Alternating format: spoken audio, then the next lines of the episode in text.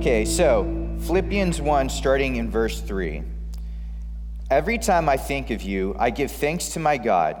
Whenever I pray, I make my requests for all of you with joy. For you have been my partners in spreading the good news about Christ from the time you first heard until now. And I am certain that God, who began the good work within you, will continue his work until it is finally finished on the day when Christ Jesus returns. So it is right that I should feel as I do about all of you, for you have a special place in my heart. You share with me the special favor of God, both in my imprisonment and in defending and confirming the truth of the good news. God knows how much I love you and long for you with the tender compassion of Christ Jesus. I pray that your love will overflow more and more, and that you will keep on growing in knowledge and understanding. For I want you to understand what really matters, so that you may live pure and blameless lives until the day of Christ's return. May you always be filled with the fruit of your salvation, the righteous character that's produced in your life by Christ Jesus. For this will bring much glory and praise to God. Okay, so the first thing that God really made stand out to me in this passage, um, and the first challenge that he gave me was just seeing how Paul genuinely loved and cared about the believers at the church of Philippi. And this is something that I want us to think about in our context. I want to challenge us is think about like how do we care about the people here at Northgate Church? Or um, it doesn't have to be just the context of Northgate Church. It could be uh, any believers that you think about. But because I was thinking about Northgate Church specifically during this Devo time, I do want you guys to think about the people here at Northgate Church specifically as well. Um, so the thing is, is like, okay, how do we care about each other? How do we genuinely care about each other? Well, let's ask a question. How did Paul care about the people at the church of Philippi? What is some of the evidence we see in this text that shows us that he genuinely cared for these people? Well, take a look at verse 3. He says, Every time I think of you, I give thanks to my God. Okay, so this is simple. This is a very simple point right here. But first of all, the very first step is that Paul thought about the people at the church of Philippi. You know, he took the time and he paused and he thought about them, he remembered them.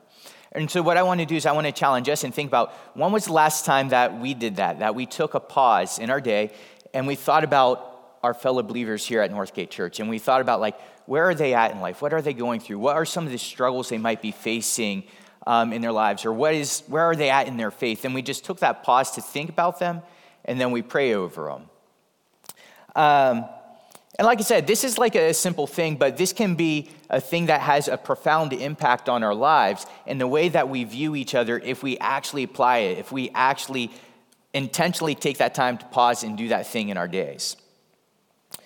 Um, how many of you guys have ever received one of these things before? This is a, uh, a thinking of you card. I've noticed that in some stores they have like sections that are kind of like titled the thinking of you section. Um, this card right here says, You occupy my thoughts. So I picked it because I thought it was kind of punny and everything and all that stuff. Um, but what gives a card like this value? What makes it meaningful? You think about it, and like when somebody gives you this card, first of all, somebody had to take the time and they sacrificed the time to go and to a store to buy the card, first of all. Um, now, realistically, they probably didn't just buy the first card they picked up, unless, you know, sometimes I'd be tempted to do that, to do that. But realistically, what they probably did is they took the time to read through several cards. And as they were reading through those cards, they were thinking about you. They were thinking about things you're going through, and they were thinking about, like, okay, what is the card that is going to encourage them the most? What is going to bless them? What's going to put a smile on their face? What is going to be the thing that shows them that I genuinely care for them the most? And so that's what gives these things value, because they, you know, they sacrificed the time to think about you to do this. So, just applying that to us, whenever we do intentionally take that time to pause in our days and to think about each other and to pray over each other, what that is showing is that we genuinely do care for each other. Um, something else that God uh, stood, made stand out to me. You keep on reading, and uh, we'll read through uh, three through five actually. Um, Paul says, Every time I think of you, I give thanks to my God Whenever I pray, I make my requests for all of you with joy, for you have been my partners in spreading the good news about Christ from the first uh, from the time you first heard until now. Okay, so the second thing that God made stand out to me is the fact that Paul not only took the time to pause to think about the people at the church of Philippi, but then he thanked God for them. You know, he went to God and he was like, God, thank you for their faith. Thank you for what they are doing. And thank you for their partnership in the ministry. And another thing is that he was filled with joy over these believers. Um, now, here's a, a, little side note. Um, there's a challenge in this from the people at the church of Philippi because the thing is, is that they filled Paul with joy because of how they were living out their faith. And so that could be a challenge for us. Are we the kind of Christians who fill other Christians with joy when they think of us because of the faith that we live out? Um, but I don't want to get too deep into that because I'm mostly focusing in on Paul and things that God made stand out from Paul and his example. Um, so, but taking that pause to think about the fact that, you know, he thanked God for these people. Um, again, think about like when was the last time that you took that pause, you thought about the people here at Northgate Church, individual people, and you thanked God for them, and then you were like filled with joy. You know, some of you guys, you're like, you know what? Yeah, yeah, yeah, yeah. I, I was doing that yesterday, you know, and I was thinking about, you know, like Jeff Banks. And I was thinking about how Jeff just serves in the kid ministry and how he's just such of a, a great person to, to know, and his faith just blesses me. Or like Rachel Haig, you know, you might think of Rachel Haig and how she's impact. Or there's so many different great people at the church that you think about them and you're like, they fill me with joy. Like their faith fills me with joy. This is this is good. Um, but then as you think through people, you might come to a point where you're like, you know what, Denny there. Ooh, Denny, that's tougher. Now, Denny, I, I know Denny pretty well. That's why I'm picking on Denny. He's he's one of those guys you can uh, mess with, and you know he's he's good with that. I also know that Denny is a hard person not to love and not to be blessed by his faith. Uh, so, but the point is, is that as you think about the different people, um, there's probably going to be people that you think about. You're like, you know what? My first thought and my first emotion isn't thankfulness and joy. That's not what first comes to me. Um, but the thing is, is that it's important for us to genuinely care and to be thankful for and to love our fellow believers in Christ. Um, because ultimately, it's not just about us. Um, when we read in um, John chapter 15 or chapter 17, you see a prayer of Jesus, and he's praying over unity for the believers. And one of the things he says is uh, that they will know that you have sent me. So the way we care for each other and genuinely love each other shows that Jesus is been sent by God, that this is real, that this is true. People see the way we love each other and they see Christ's love through that. Okay, so we know that's important for us to do this, but here's a question How do we do that? When you think about those people who are like a little bit more difficult to love, a little bit more difficult, you're not like immediately filled with that thankfulness, how do we get to that point? Well, Paul shows us the secret sauce, okay, and that's in verse 8. So you read in verse 8, and this is another thing that God just really made stand out to me and um, really challenged me with this. He says, God knows how much I love you and long for you with the tender compassion of Jesus Christ. So this is important. Paul didn't love them with his human love. He didn't love them just with his own strength, and he didn't just try to muster it all up inside of him to love people. He loved the people at the church of Philippi because Jesus Christ filled him with that kind of love. He allowed Jesus to transform the way he thought about people and the way that he felt about people. And we see that, you know, he talks about that in uh, chapter two, and you can read that when you go home. See how he allowed the uh, mindset of Christ to transform him. Um, but that's something that we need to do. It's something we can't do in ourselves, but we need to allow God to do that in us. Corrie ten Boom, she uh, talked about this in one of her journal entries.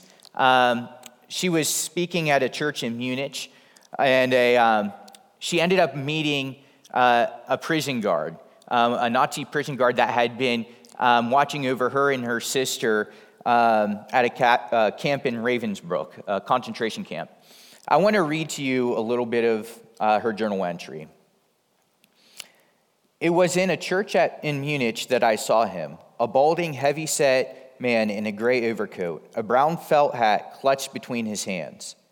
People were filing out of the basement room where I had just spoken, moving along the rows of wooden chairs to the door at the rear. It was the truth they needed to hear most in that bitter, bombed out land. I gave them the, my favorite mental picture.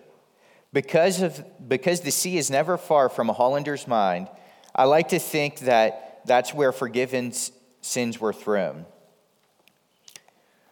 We confess our sins, I said.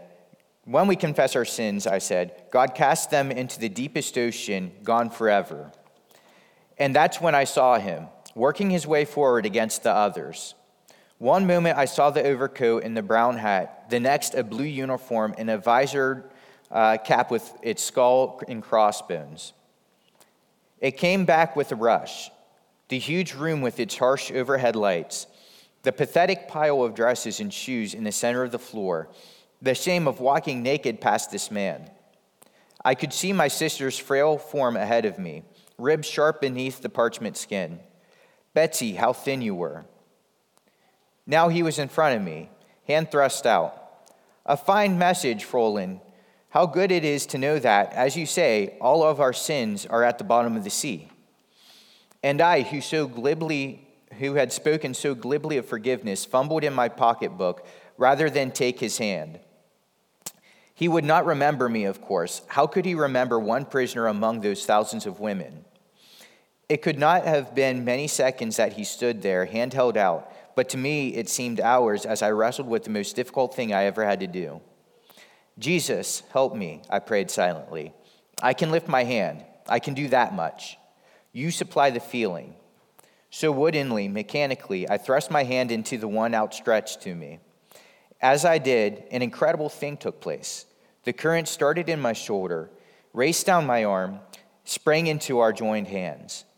Then this healing warmth seemed to flood my whole being, bringing tears to my eyes. I forgive you, brother, I cried with all my heart. For a long moment, we grasped each other's hands, the former guard and the former prisoner.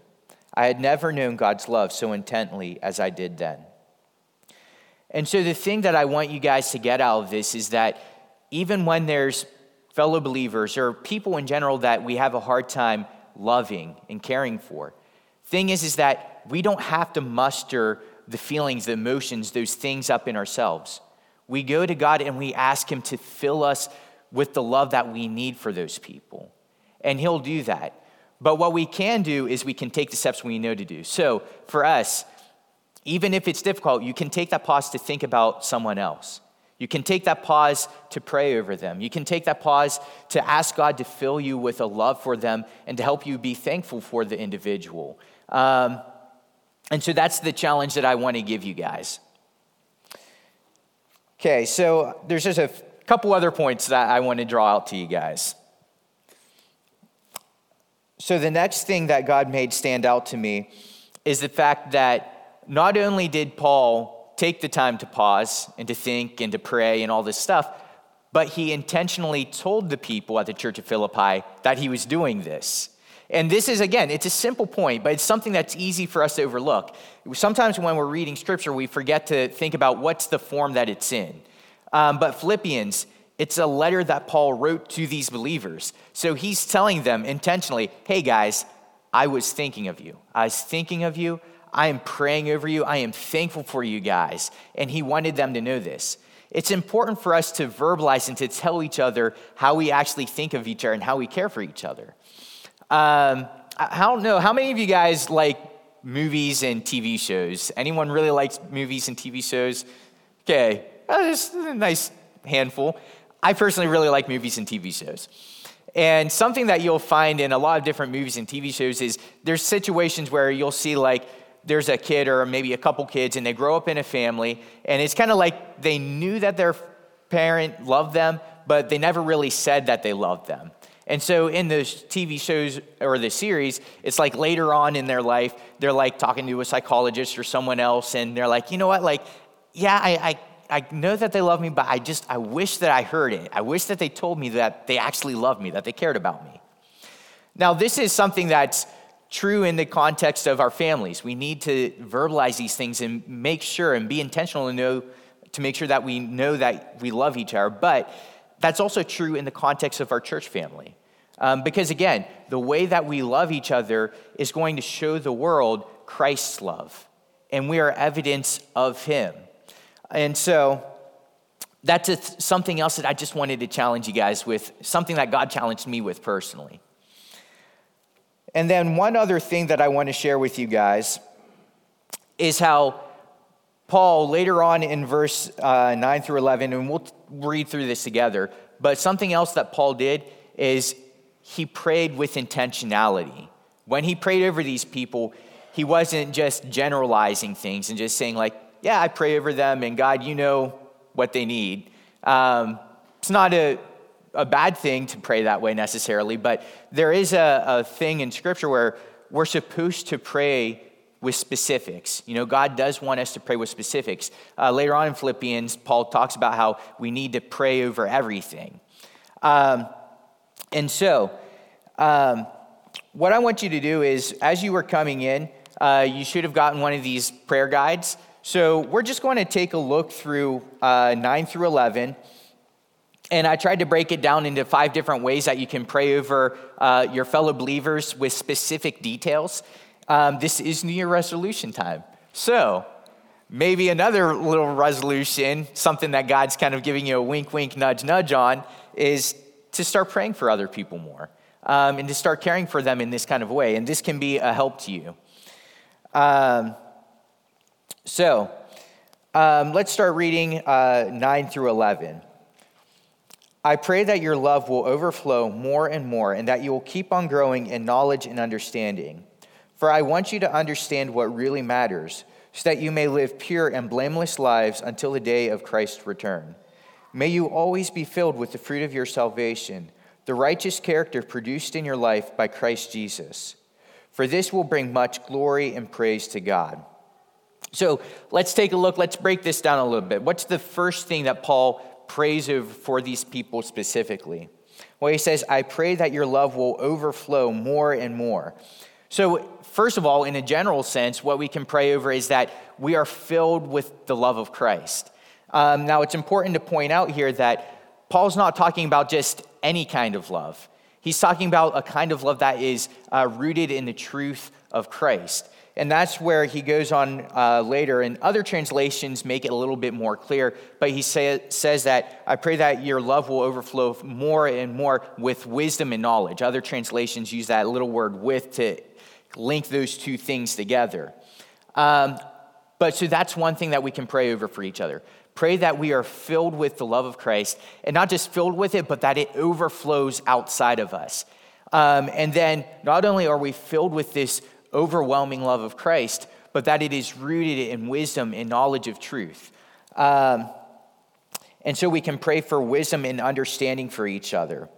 Another thing that you go on and you read, and this is in uh, verse 10, first part of verse 10, he says, For I want you to understand what really matters so that you may live pure and blameless lives until the day of Christ's return. And so he's praying that we are filled with this, this love of Christ, we're filled with this knowledge, this wisdom. And why are we, why is he Paul praying for these things? Why does he want to see these believers filled with this love and this knowledge and this wisdom? Because he wants them to see and understand what truly matters in life. And we know that the thing that truly matters is God. He's the one who matters most in this well, in anything. You know, he, he matters most in this life and, you know, the life to come. And so the thing is, is that our relationship with him is the thing that matters most. And we want to pray that we each understand that and we see that and we grow in a deeper understanding and knowledge that and that we cling onto that and we grasp that in our lives. And then he goes on and he says, uh, so that you may live pure and blameless lives unto, until the day of Christ's return. So, this is a fourth thing that you can pray for. You can pray for perseverance of faith. Um, so, he has not just the moment uh, that they're in in his mind, but he's thinking forward. He's thinking about these Christians in the context of as they live their lives, their Christian lives, they're come, going to come to a point at the very end where they're face to face with Jesus Christ. And so he's praying that they will continue in these things till that day, that they will continue to be pure and blameless uh, before God. And so uh, we can pray for that perseverance, and we can also pray for protection from sin for each other. Um, you can think about uh, the Lord's Prayer and how He says, Lead us not into temptation, but deliver us from evil. So we can pray that that's part of the prayer for perseverance, is that you're praying that God will keep us from sin and temptation and that we'll remain uh, faithful to Him. Um, and then a, uh, a, last thing that we can uh, pray for that we see in here. Um, he goes on and says, May you always be filled with the fruit of your salvation, the righteous character produced in your life by Christ Jesus, for this will bring much glory and praise to God. And so, the last thing that we can pray for is that we are filled with the fruit of our salvation. And that's the righteousness that is produced by Christ, by remaining in Him, by being in uh, Him. He produces righteousness in us. So, think about like the fruits of the Holy Spirit, you know? Um, there's patience, peace, kindness, gentleness, love. There's a, a couple others in that list too. Um, but you know, think about those things. And when you're praying over those individual people, when you take that moment to pause in your day and you're thinking about your fellow believers here at Northgate Church, and you're thinking about what are they going through and where are they at in their faith, and you know, you're thanking God for them and all this kind of stuff. Also, take that moment to pray and ask for their um, that they're filled with the love of Christ, that they're filled with His wisdom, His understanding, that they'll continue to grow and understand what truly matters, um, that they'll continue in perseverance, that they'll be protected uh, from sin and temptation, and that they'll be filled with the fruits of the Spirit. So that's what I want to challenge you guys with. This will be a little bit of homework for you guys um, today. I, I want to challenge you guys at least today when you go home take a moment to pause and to do that, to do that uh, for your brothers and sisters here at Northgate Church.